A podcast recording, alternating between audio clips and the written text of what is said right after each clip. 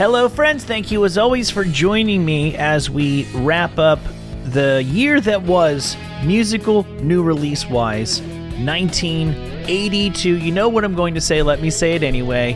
This show is going to be a whopper, but beyond the big artists who highlighted the new releases of November and December of 1982, there were a, actually an even greater number of, to my mind and to my ears, almost equally interesting also rans. What were some of the biggest names of disco doing in 1982 as they fought for their career lives? What were the Village People doing? What were Chic doing? What was Grace Jones doing? What was Chaka Khan doing? What were Midnight Oil up to? What happened when Ric Ocasek of the Cars went solo? These are critical questions, and I have the answers on a Patreon exclusive pod that you can hear for free when you're done with this one. Come find us over there. The fun will continue at patreon.com slash Mike Tully. Patreon.com slash Mike Tully. Okay, you ready to start this show? Uh, your host of the evening is a really funny dude. Um, I forgot his last name, but I've seen him before and he's really funny. Uh, give it up for Mike.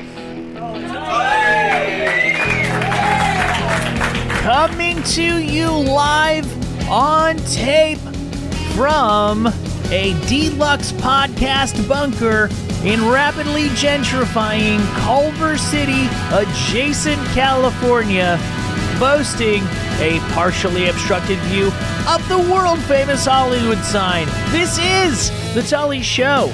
I am your host, Mike Tully. Your eyes do not deceive you. We're doing this yet again. Three consecutive shows of old new music releases. We will be wrapping up the musical new release year that was 1982. We've talked about this before. The fourth quarter, for obvious reasons, was always heavily loaded with noteworthy new releases. This is when the record industry was. This is when there was a record industry and they sold records. They sold plastic pieces of vinyl and that's how they made their money. And actually, in one case that we'll be talking about today, also eight track tapes. And people, kids drive music sales, and kids ask for stuff for Christmas, and so do grown-ups, I guess. And the fourth quarter was about putting about the best and the brightest because people, you know, you, you know, the reason why we call Black Friday Black Friday is because that is I don't I don't know if this is true or ever was true. Supposedly many or most retailers on average are in the red all year covering their operating expenses and you know the supplies, the stuff that they buy wholesale. And Black Friday is supposed to be when they go into the black, when they become profitable. All their actual profit money is made. Everything that every dollar they take in from the day after Thanksgiving until the end of the year is actually all the money they make. We all, a lot of discretionary spending happens around Christmas, is what I'm getting at here, and uh, the, and and records maybe still are in those days definitely were no exception. So it's no surprise that last month we had such a bumper crop of new releases to talk about, and um, it's no surprise that we'll have a pretty good assortment to talk about this time as well. And then things will just drop off because they didn't, a record label was throwing good money away if they were to put out a big release from a big artist on December 14th or January 14th when there was no time to build momentum and get people to buy those records for their kids for Christmas. So, the industry, I haven't looked ahead to what happens in the beginning of 1983. i would assume it would be true to form for the music industry for years and years and years and still probably to this day also true for the movie industry a lot of big stuff at the end of the year a definite downtime fallow period at the beginning of the next which what, what does that mean it means i need to get off my butt and actually book some guests but i've been having a lot of fun doing these shows and as I've said the last couple times, I'm, I'm, way behind. I would like to get to a point where I'm doing uh, whatever month we're in in 2023. We're doing that year in 1983. So no promises. This is probably the last one of these, at least for a month or so. But I was I I, I didn't have a guest. Full disclosure. Not coincidentally, the kids have been on spring break for a combined three weeks. Thank you very much, Southern California school system. And I, and I looked and I was just so excited to talk to you about this music once again. Uh, I feel like I've said this at least five times, but you can really see the 70s ending and the 80s beginning here. Well, I don't know. MTV, the dawn of MTV was obviously a great, great, a great big BC AD moment to that effect. But uh, you know, I always look at the the big music news that's going on outside of just the music that came out in the month that we're talking about. In November of 1982, shortly after releasing their final album, which did not do very well, Blondie broke up. And that album, if you're sitting in traffic while you're listening to this, I definitely it's you're not going to be disappointed if you Google the cover of their last album. Debbie Harry was, you know, Madonna before Madonna was trying to stay with the times, ahead of the times, and she was like, everybody's doing big hair. Well, get a load of me.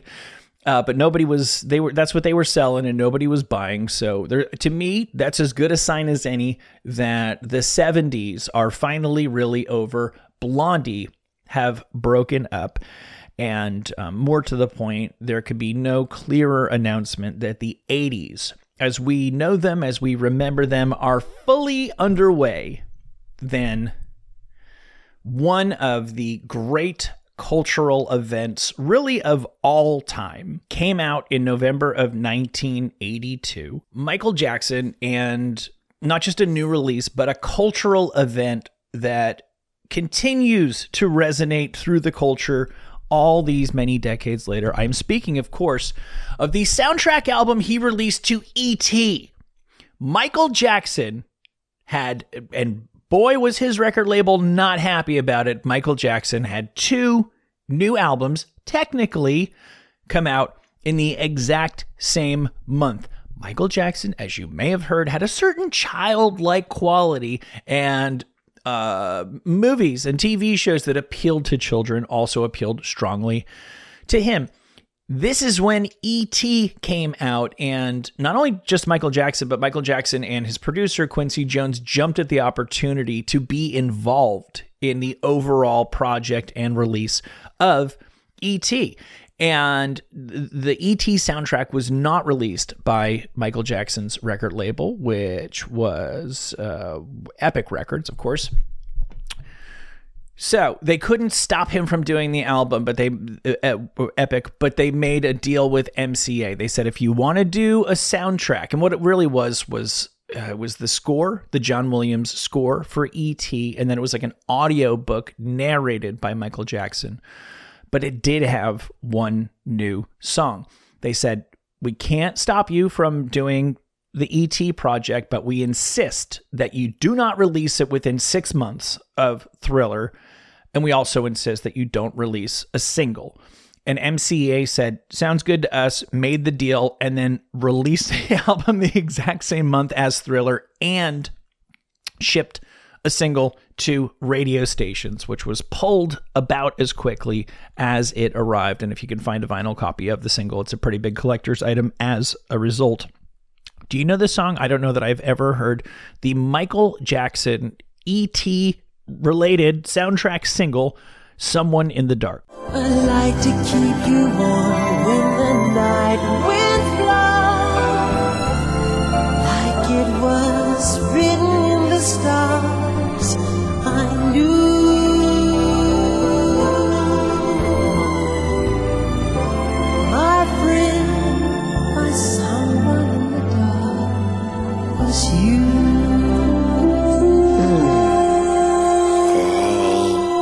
my goodness. I am so glad I did not fade that out any sooner. I, I was doing that flying blind there. I did not expect to hear a little duet action from E.T., the extraterrestrial himself there. So th- that came out and it got pulled from shelves, and it was a, uh, it was a whole thing that I'm. If I ever heard about that, I, I don't recall having heard that. That's a pretty big piece of trivia that uh, is intimately involved with the biggest, most important pop album of all time. I don't think there can be any debate that then, now, and for the foreseeable future, the imaginable future in my mind, Thriller is the standard by which all pop albums will always be judged. Michael Jackson, you know, it had success with the Jackson 5 and then did the Off the Wall album with Quincy Jones, still in the disco era, and successfully. That was like his Justin Timberlake, Like I Love You, Cry Me a River moment. But it, he was insatiable. He everything had to be bigger than the last thing, and so he set out with Quincy Jones to make an album. The idea was, what if you made an album where every single song was a hit single? And he very nearly succeeded. There's nine songs on Thriller, seven of them. Were, you know, let's listen to the stuff that wasn't, that you don't know by heart from Thriller. You may not know this song right here. A treasured time away. So listen to my heart, lay your body close to mine. Let me fill you with my dream. Yeah, I can see why that wasn't a single. I've definitely heard way worse. That's uh, that's the lady in my life. The other song that wasn't a single from Thriller, I still kind of feel like unofficially was you know they, they the way a single worked is you went to the record to the the record label went to the radio station or the middleman the independent promoters terrific book about that the sleazy nature of that business. If you want to really uh, understand the height of coke hookers and mafia in the record label i cannot recommend enough the book hitmen but the label would go to the radio station and beg them to play stuff and sometimes ply them with bribery and other sorts of quasi and totally illegal favors. But sometimes, you know, but the, the radio station could play what they want, and if and and there's any number of instances throughout music history where the the radio stations just started playing a song that the label didn't release as a single just because they thought people would like it and they turned out to be right. Am I crazy? I know this song. I, I feel like so there's nine songs on Thriller. Somehow the ET song didn't make the cut. Seven of them are were gigantic singles. I just played you the eighth song. Here's the ninth. I, I know this song. I feel like Michael Jackson put out seven hit singles and radio made this one sort of an unofficial eighth.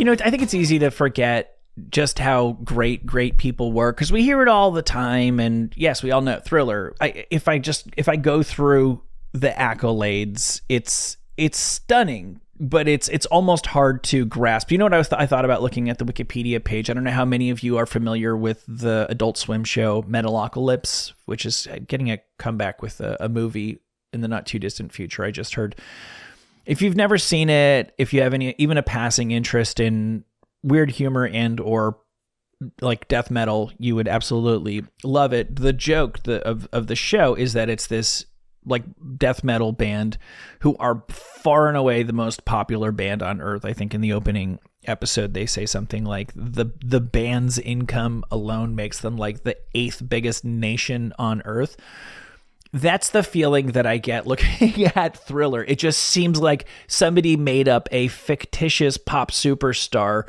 who just towered over the rest of the field in a way that does not seem like it ought to be possible in real life. He had seven top 10 singles. The album spent 37 weeks at number one. It became the first album to ever be the best selling album two years in a row. Uh, 32 million albums sold globally. It's just it's it's it's a joke, but you know these things. Yes, I know. I'm not telling you anything you don't know. Thriller was really big. Here's what I want to do just to really because to me that's the whole point of this show is just experiencing things uh, either for the first time that you missed when they came out or just hearing things that we all know again for the first time fresh perspective fresh ear. So here's how I want to do that. The crazy thing one of the many many many many many many crazy things about Michael Jackson and Thriller is that a lot of people were extremely underwhelmed by the lead single and sort of feared the worst. You have this guy, he's been as a pop superstar as a kid, and then he made a cute disco record. And the the the lead single, and I know I've talked about this on on this show in another context before. What was this song right here? Sending roses and your silly dreams, really just a waste of time because she's mine.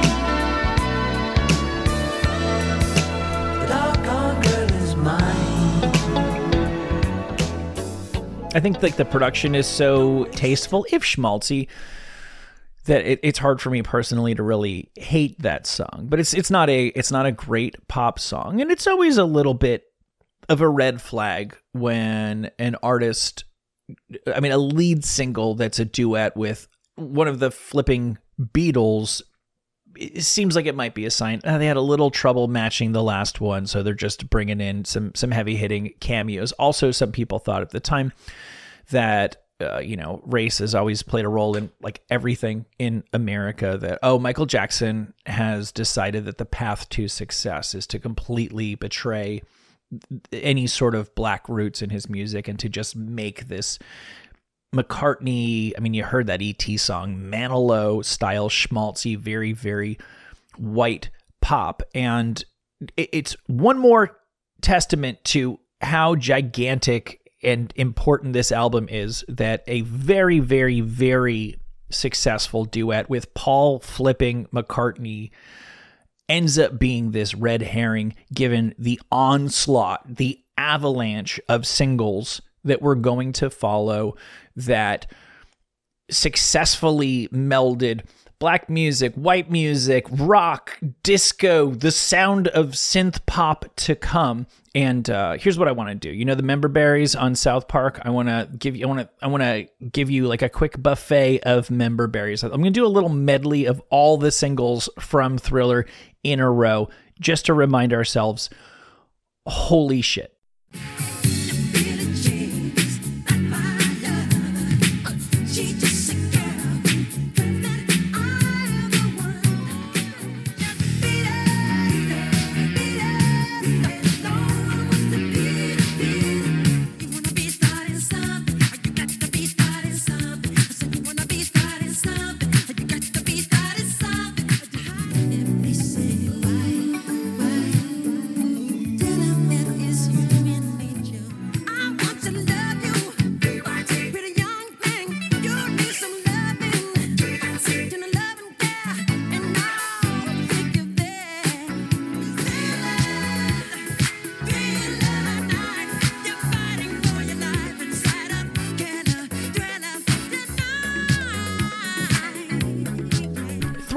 By the way, was not initially perceived as a potential single off of, yes, Thriller. The Walter Yetnikoff, who's a big figure in that book that I mentioned, Hitman saw it as a novelty song. The quote was, Who wants a song about zombies or monsters or whatever?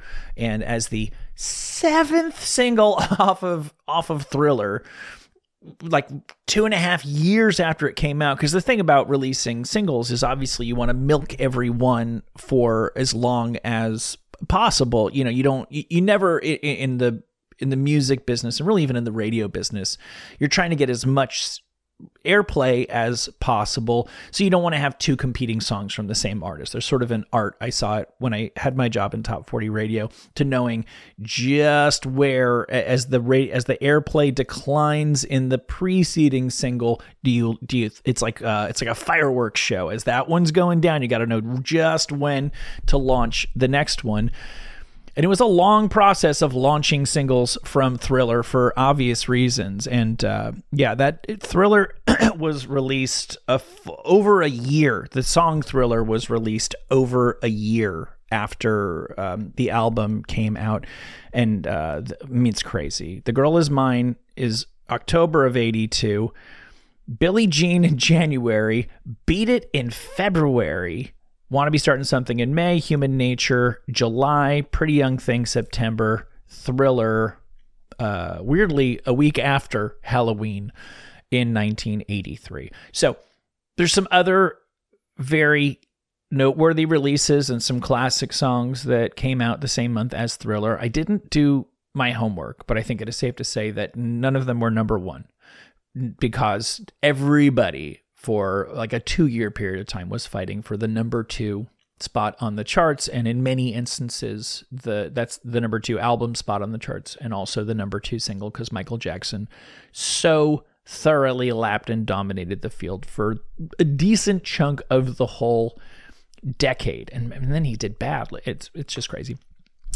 Anyway elsewhere in new music releases in november of 1982 Tom Petty and the Heartbreakers released their fifth studio album, Long After Dark, and I think it's an uh, kind of a, a conveniently overlooked part of Petty's legacy that he's a guy who showed up and even if he was probably did own a couple of skinny ties you could always see that he was sort of playing the the 70s rock game as much as he needed to to be popular but but his real you know his his heart lay with real classic rock like the Byrds and that that 12 string Rickenbacker thing that was there for the whole time when you think about stuff like uh, you know refugee and the stuff that initially put him on the map. And then obviously by the time he gets to probably the real if not uh, damn the damn the torpedoes at the end of the 70s early 80s and then the the album full moon fever which has like free falling and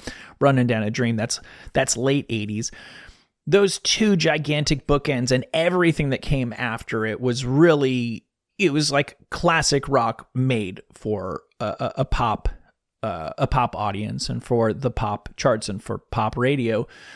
But in the middle there the stuff got so not rock and became so synthy.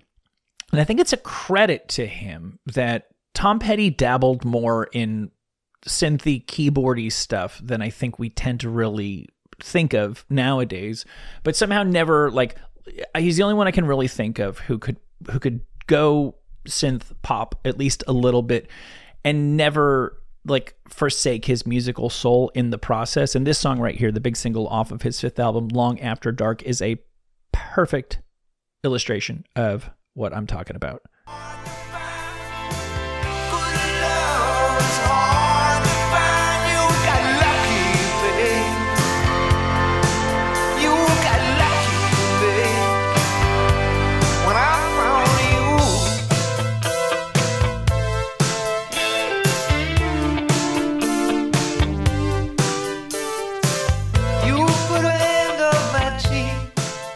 It is a very short hop, skip, and a jump from that to like I hear the secrets that you keep when you're talking in your sleeps, the romantic talking in your sleep romantics song, and yet one of them is pretty much resigned to the cheese bin of the '80s, and the other one is a is a classic Tom Petty song. As I say, a credit to his ability to uh, be of the times while remaining very much himself and sort of timeless.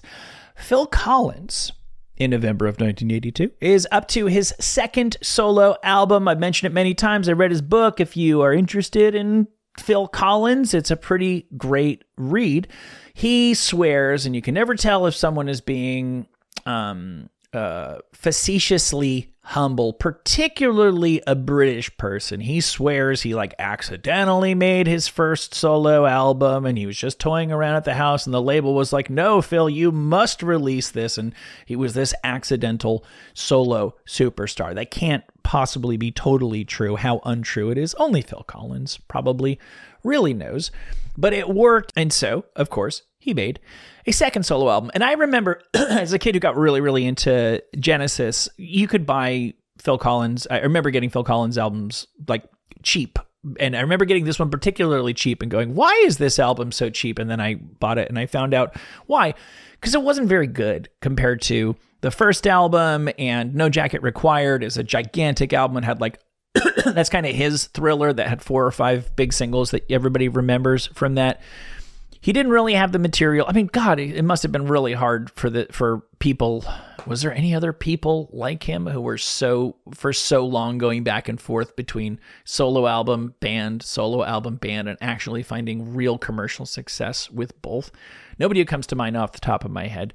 But the well had sort of run dry on this, and I'd say the most successful song, the song you're most apt to remember from Hello, I Must Be Going, is I would argue, a fairly underrated cover. Now, I think it's sort of an axiomatic thing. It's funny, my kid is 11 and he just declared the other day, you know, you just learning stuff yourself, figuring out stuff for yourself at that age that everybody already knows. He said, I've noticed that very often when you hear one version of a song first, that's your favorite and you never like the other versions quite as much. And we've all had that experience, right? Particularly when you're a kid growing up and you're listening to pop radio and you're hearing cheesy cover versions of things and you and then you can't appreciate the uh, I remember not being able to really appreciate the Aerosmith version of Walk This Way because I heard the Run DMC version first, right? Well, the Run DMC Aerosmith version first. Well, that wasn't the case with this song. My mom listened to classic uh, you know, uh, oldie stations all the time. I was well versed in the Supremes by the time I heard this Phil Collins version and call me crazy, but I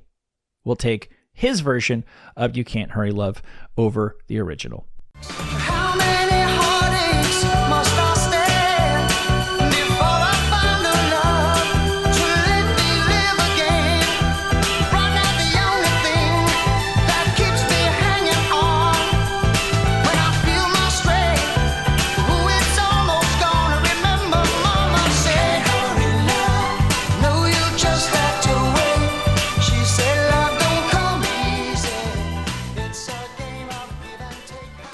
Elsewhere in uh, November of 1982. And actually, I don't even know if we have anything on this list from December. As I said, the label's really the, the dead period starts really right after Thanksgiving for um, new music releases, or at least it did in the vinyl and cassette and CD era.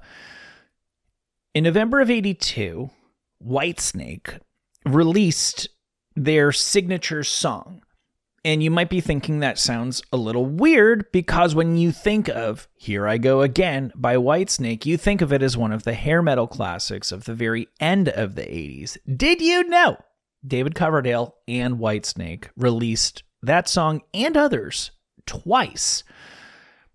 Partially, it's a matter of being ahead of your time, but I think it was also a matter, the lack of success of the initial release of Here I Go Again was, uh, you know, there's just human factors that factor into these things, as David Coverdale of Whitesnake later said. The band was at the end of their rope. They'd just been living on the road for a couple of years and were getting sick of each other. I think the band sort of splintered, and he largely ended up finishing the album alone in the studio with minimal help. And in addition to that, they they had some issues with their record label, and and they they felt that they were generating money, and the label was telling them they were actually in the hole to the label for two hundred thousand dollars, which is a lot of money in those days. And the band just felt like they were sort of spent and this album was made as something like a contractual obligation. I think the band may have even gone on a sort of hiatus or at least a massive lineup reshuffling immediately after it came out. And as a release, I don't think the album uh, was released with a lot of enthusiasm or got a lot of uh, uh, a very enthusiastic push. But Coverdale soldiered on, and then as the MTV era came into full bloom, the hair metal movement came into full bloom as a as a commercial force. And he realized that he was essentially sitting on a gold mine. All he needed to do the time was now right for this song. And of course they did it again. And Tawny Kitaen crawled on top of a sports car and the rest is history. But here in November of 1982 David Coverdale and Whitesnake released the original version of Here I Go Again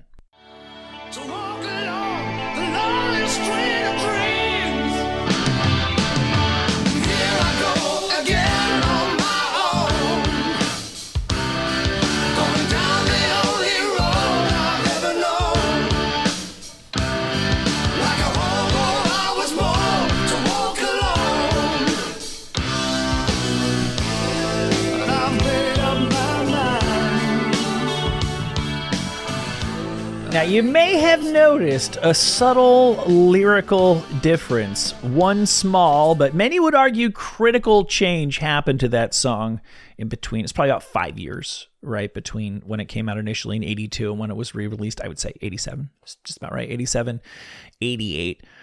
Somebody got in David Coverdale's ear. Maybe it was David Coverdale and convinced him that it, it, it, it struck the ear a little funny for a macho, sexy rock and roll frontman whose girlfriend was in the video dancing on top of a sports car, scantily clad, to say, like a hobo, I was born to walk alone, which is what I, I, knew that was the original version. I did not realize that he had committed that original lyric to tape. And of course, not that a drifter is a whole lot sexier or less seedy, but it just it it passes a little better than uh, than hobo which was, which I don't know, maybe has a slightly more classy connotation in David Coverdale's native England, although I sincerely doubt it. Elsewhere in the pop rock world, in November of 1982, Bob Seger released his 12th studio album. And this is probably after the commercial peak, although I think the Chevy Like a Rock song might be coming up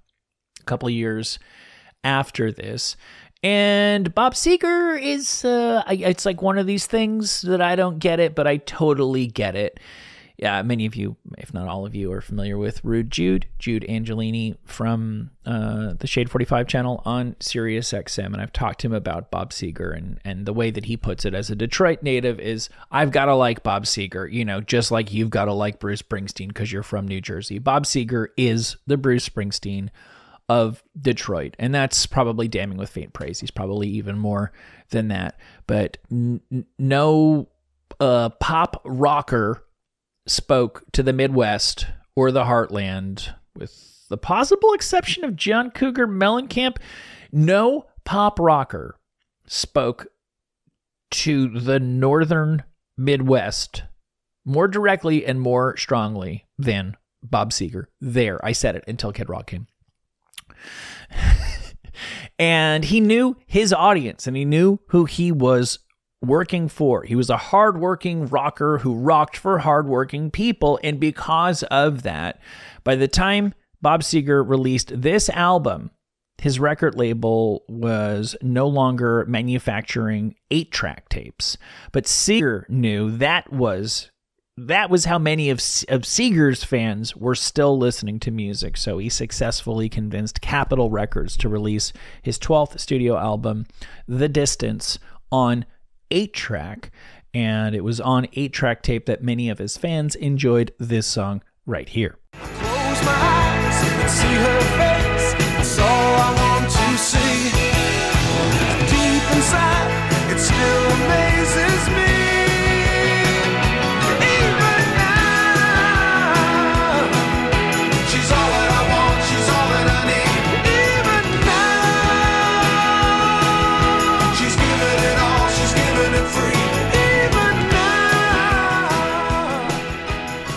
Yeah, maybe it is because of the sort of uh, accidental spiritual kinship between Bruce Springsteen and Bob Seger. But uh, with all due respects to Kid Rock, when it comes to um, emblematic face of Detroit rockers, I'll take Seger over Rock all day, every day. So check it out. And at the end of 1982, two members of the extreme Beatles inner sanctum, I guess I'll say, released albums, and both were, uh, in the scheme of things, fairly unsuccessful. But one, relative to expectations, was shockingly successful, and one was, relative to expectations, very, very unsuccessful. As a hater and a dick, I'll start with that one. George Harrison. I think this album came up perhaps when I did an episode on contractual obligation albums. And, and do you know what? We'll do two of those on this show, come to think of it. This is when the artist hates the label, and maybe the label also hates the artist, and it becomes this he said, he said thing. And the artist is sure that everything would be fine in their career if they could just work with a different record label. And I wonder how often that actually worked out. I think they're all kind of the same when it comes down to it. but the artist, excuse me, is contractually obliged to deliver X amount of albums and they just want to be done. So they just crap something out and the label has to deal with it. And, you know, the two most famous ones that come to mind Van Morrison probably got drunk and sat on a stool one day and somebody played an acoustic guitar and he made stuff up over it 13 times and called that an album and made his label release it so he could go sign with someone else. And then Lou Reed made the double album that's just all feedback, although he swears to this, well, he swore until he died that that was a real album and that he was misunderstood. And it's Lou Reed, so we'll never know if he was telling the truth or not. But George Harrison was just tired of the bullshit. And I think after the after the Beatles and after he had some solo success and kind of proved to the world and to himself that he could stand alone as an artist, you know, they all went to India and they all got into meditation and and all of that. But for everyone else it seemed like it just became a small part of their lives. It clearly that experience, that extended experience was at the forefront of George Harrison's psyche and existence really until the day that he died. And I think he, he he had just he'd been in the center, the eye of the storm of the of culture and the music business for so long that I think he was just kind of losing interest. He spent most of the 80s not really making music, not touring, doing little soundtrack songs here and there. He obviously did make a comeback with um, got my mind set on you later in the decade. But here in 1982, he did an album and then in uh, called Gone Tropo, and then informed the record label he would not be promoting it. He would not be doing a music video, heaven forbid, and he wouldn't even be doing a single interview. And I don't think the label was all that excited about the material to begin with, so it was sort of dumped unceremoniously, and this became the first Beatles solo album to not crack the top 20. As a matter of fact, it did not even crack the top 100 albums at any time. But uh, this this was the single, and to many critics at the time, this was regarded as the one song on the album that might be somewhat worthwhile. George Harrison and "Wake Up, My Love."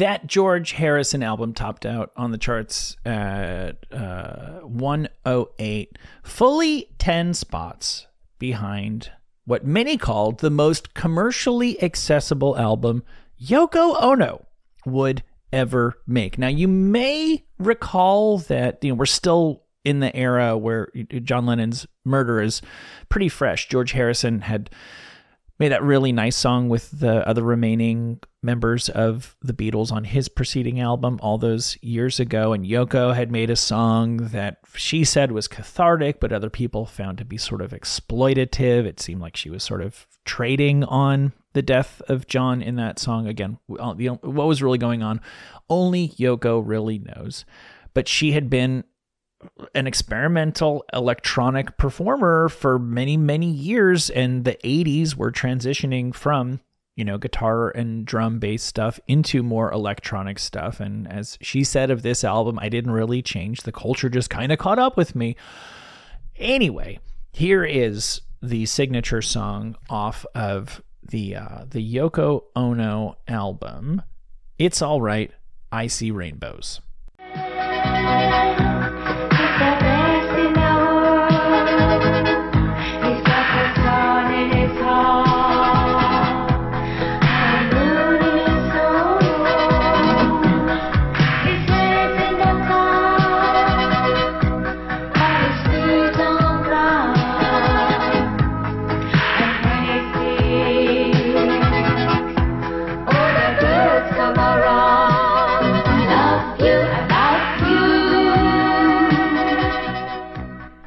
Repeat, that outperformed the George Harrison album, which clearly sounded pretty terrible, but still, America, you let that happen.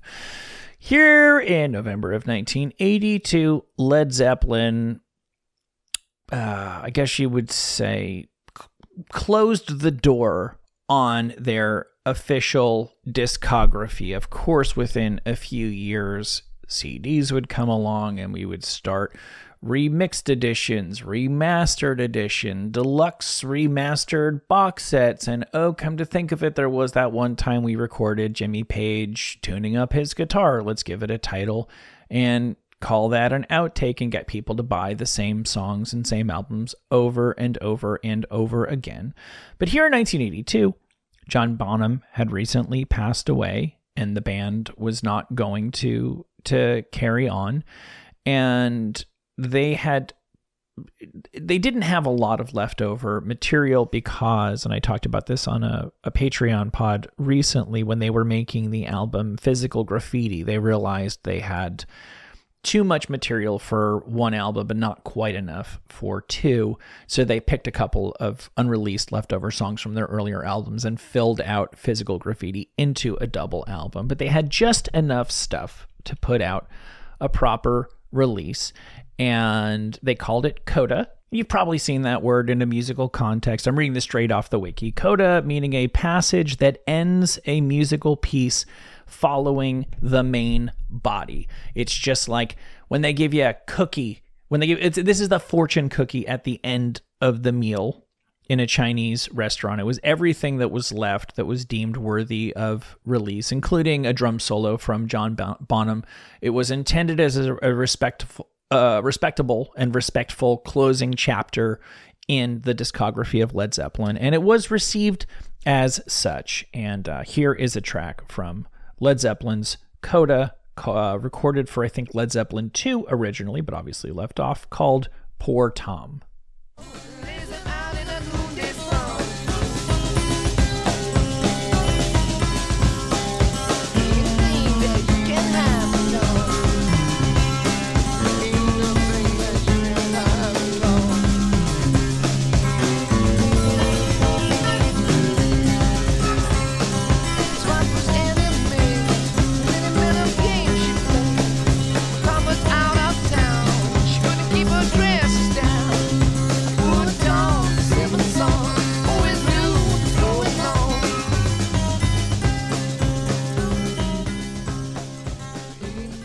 Elsewhere in the music world, in November of 1982, English heavy metal band Venom released a record that, in the scheme of things, went basically unnoticed at the time. I'm sure it did not move many units. I'm sure it still has not moved many units. I'm sure by the majority of people, it remains unnoticed to this day. But in its way, it was about as influential as an album can be. To this day, I'm told in the metal community, people still debate as to whether or not this album ought to be considered thrash metal or death metal or black metal because it has been equally influential in each of those three scenes. Like as big as as, as, and as influential as Thriller was for the rest of us, I think that's how big this album was in Scandinavia. They always say about the Velvet Underground and Nico, the first album, it only sold a thousand copies, but it started a thousand bands. Everyone who bought it started their own band.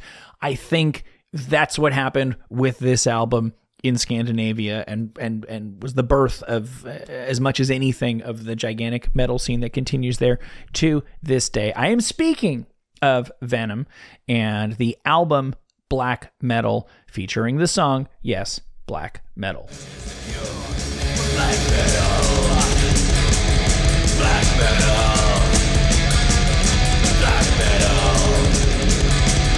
Black Metal. Black Metal. Lay down your soul to the gods, rock and roll. I don't know how many people bought that album when it came out, but I think it is safe to say Lars Ulrich and James Hetfield were responsible for two of the sales of the Venom album black metal. We have two more new music releases to go over here, and the second of the contractual obligation albums that we'll be talking about. George Harrison was the first. The second comes from Todd Rundgren, sort of famous music visionary, famous music eccentric. He felt that he had been done dirty by his record label, so he uh, spent very little time working not very hard on an album to fulfill his contractual obligations. And maybe it was that sense of uh, whimsy and lack of effort and disinterest that allowed him to make one of the truly weird novelty songs of all time. When I was a kid, I knew this song. You know this song. You probably don't know you may well not know that Todd Rundgren is the artist behind it. Uh, my local FM station, Z100 in New York, New Jersey, did a thing. They had the five o'clock whistle on Friday night. You know, yabba dabba do, slide down that Brontosaurus, Fred Flintstone. The weekend is here and it's quitting time. Maybe your local station did the same thing. And when they did, they played the same little uh, medley of songs every single week, including this song right here, which came out this month in 82.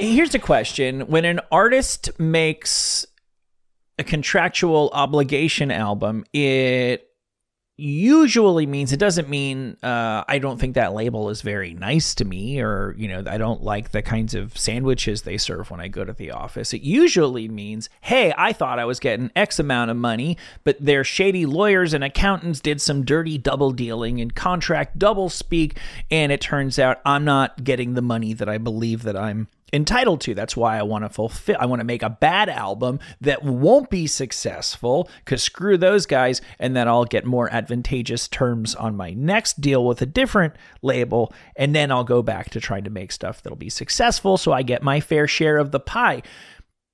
In that case, how bummed was Todd Rundgren that in trying to screw over a label that he thought was financially screwing him, he unwittingly created an enduring pop classic that undoubtedly created a massive amount of income that he presumably did not get to share in.